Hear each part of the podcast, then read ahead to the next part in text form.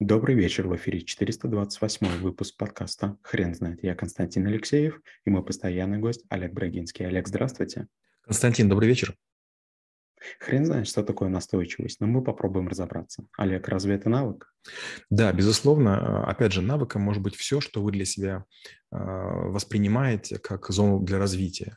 И если вы настойчивостью собираетесь сначала ознакомиться, потом ее развивать, потом полезно использовать, да, она превращается в навык. Олег, скажите, пожалуйста, это врожденное чувство или, если я правильно называю это чувство?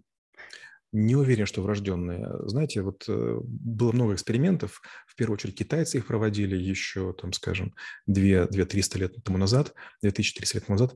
Они что брали? Они брали, допустим, а, ребенка чиновника, там, государственного, образованного, и отдавали воспитывать крестьянам. И наоборот меняли. Понятно, что такой очень варварский эксперимент, но оказывалось, что человек, который вырастает в некой среде, он легко перенимает ее свойства, и ребенок крестьян был, в общем-то, неплохим ребенком для семьи чиновников.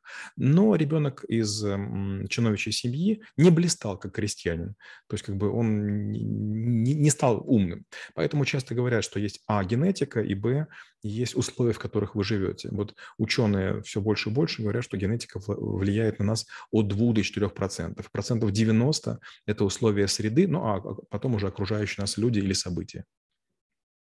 Олег, а существует ли идеальная формула настойчивости? Нет, и об этом мы как раз вот говорим буквально на первой лекции. Я говорю, что настойчивость, она бывает э, или разумная, мы планируем некое количество экспериментов или попыток для того, чтобы убедиться в том, что возможно э, то, что мы делаем. Но при некотором, некоторой грани количество попыток становится неразумным, и это превращается в тупость. То есть, например, вы можете головой сколько угодно биться о бетон, но опять же нужно для себя решить, сколько я буду биться, день, два или пятьдесят. Вероятность того, что вы в бетоне головой проделаете это ноль, не, не очень велика. И получается, надо, чтобы настойчивость не превращалась в тупость. То есть настойчивость имеет смысл, когда у вас есть э, здравые предпосылки ожидать сдвигов в том направлении, к которому вы применяете настойчивость. Олег, да, вы уже сказали про, границ, про границу, и я хотел бы а, спросить у вас поподробнее по поводу этого вопроса. А, как понять человеку, что все, больше попыток не стоит э, предпринимать? Это вопрос, не знаю, на миллион или на миллиард долларов. Я такой пример приведу. Когда-то мы общались с Максимом Спиридоновым, он раньше владел компанией «Нетология», и мы с ним общались, я приглашал его в гости, когда мы привозили как раз из Питера мюзикл «Мастер и Маргарита». И вот мы, значит, сидели с, с, с Инессой, с моей женой, с его женой, и, значит, в какой-то момент времени он говорит, я сделал столько подкастов, начиная с 2006 года, но я устал. Кажется, они не взлетают. А я говорю, а я нет, я прям готов сделать 10 тысяч подкастов. Рано или поздно рынок созреет. Он бросил это дело. И потом неоднократно жалел и даже сделал новый канал и повторно запустился. А я абсолютно спокойно понимаю, что, допустим, я для себя сделал план сделать 10 тысяч записей, и по этому поводу не напрягаюсь, и как бы настойчиво выхожу в эфир с вами и другими ребятами, понимая, что да, это большой эксперимент, да, он может быть неудачным, но уровень настойчивости был определен заранее. Олег, расскажите, пожалуйста, о характеристике или особенности мужской настойчивости. Мужская настойчивость имеет несколько характеристик, и первая, конечно, да, это настойчивость к сексу. Получается, что если мужчина хочет секса, он начинает сначала иметь высокие претензии, он хочет там одним из самых лучших, самых красивых, самых сексуальных женщин. Если, допустим, они недоступны, он может скатиться там, не знаю, там, для портовой, до портовой шлюхи. Это очень грустная история, особенно в период, когда женщины беременны. То есть восьмой месяц, девятый, женщине уже не до мужчины, и многие мужчины начинают встречаться с другими женщинами, а, давая им ложные надежды, на самом деле реализуя просто свою функцию биологическую. У женщин другая совершенно настойчивость. Женщины очень четко понимают границы, и они знают, что если они, допустим, хотят мужчину захомутать, нужно сымитировать некий брачный танец, при котором женщина недоступна, потому что представьте, вдруг вы нравитесь какой-то женщине, она к вам подходит и говорит, Константин, а давайте-ка переспим. Вы о чем подумаете? Наверное, нужны деньги. Все, все что угодно. То есть любая инициированная не вами настойчивость в этой сфере, она будет неправильно воспринята. Теперь, допустим, идем в сторону карьеры. Если мы очень настойчиво хотим должности, мы можем стать токсичными, мы можем стать изгоями в коллективе, нас коллектив из себя выдавит. Да, это очень хорошо видно на игре «Слабое звено». Как только вы начинаете быть чуть умнее, чем других, на вас все ополчаются. Да? Поэтому надо быть таким подготовленным середняком, чтобы в нужный момент стартануть.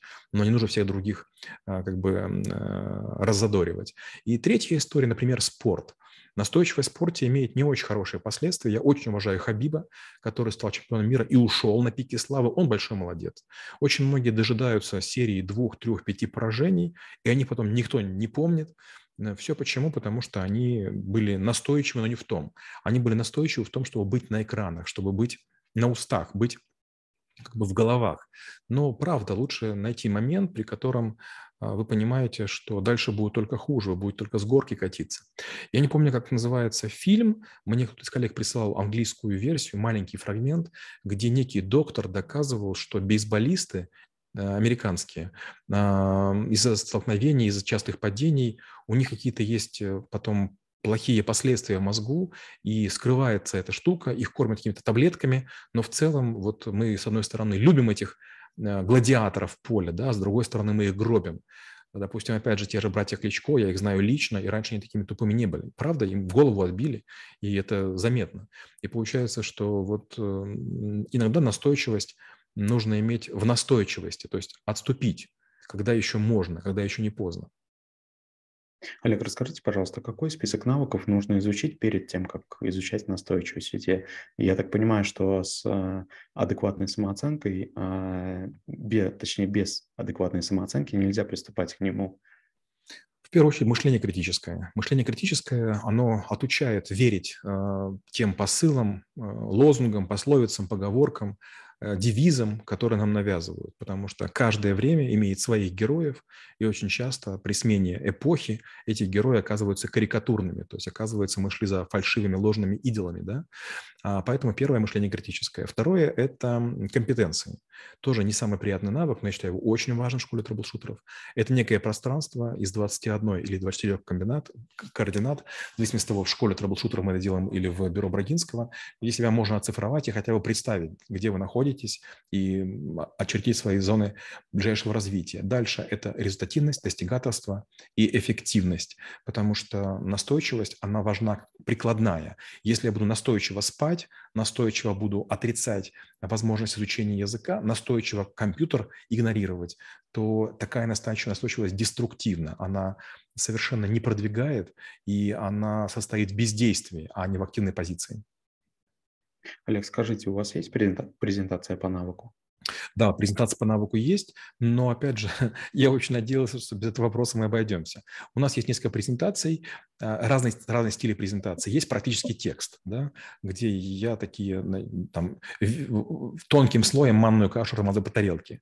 Есть э, такие пункты, да, когда один слайд а, адресован одному принципу.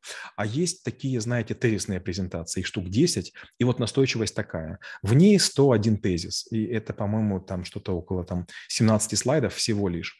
Э, и там вот эти вот тезисы, они там по, по 3, по 4 строки, и поэтому иногда вот э, я не успеваю, вернее, мне приходится тратить гораздо меньше времени, чем э, запланировано. У нас сейчас в основном навыки по 12 занятий, по полтора часа, вот, но иногда бывает такое не хватает, и последние один-два занятия мы предлагаем другой навык, потому что я исчерпался. Просто о настойчивости долго говорить сложно, потому что, ну, вот тема очень конечная. Олег, спасибо. Теперь на вопрос, что такое настойчивость, будет трудно ответить. Хрен знает.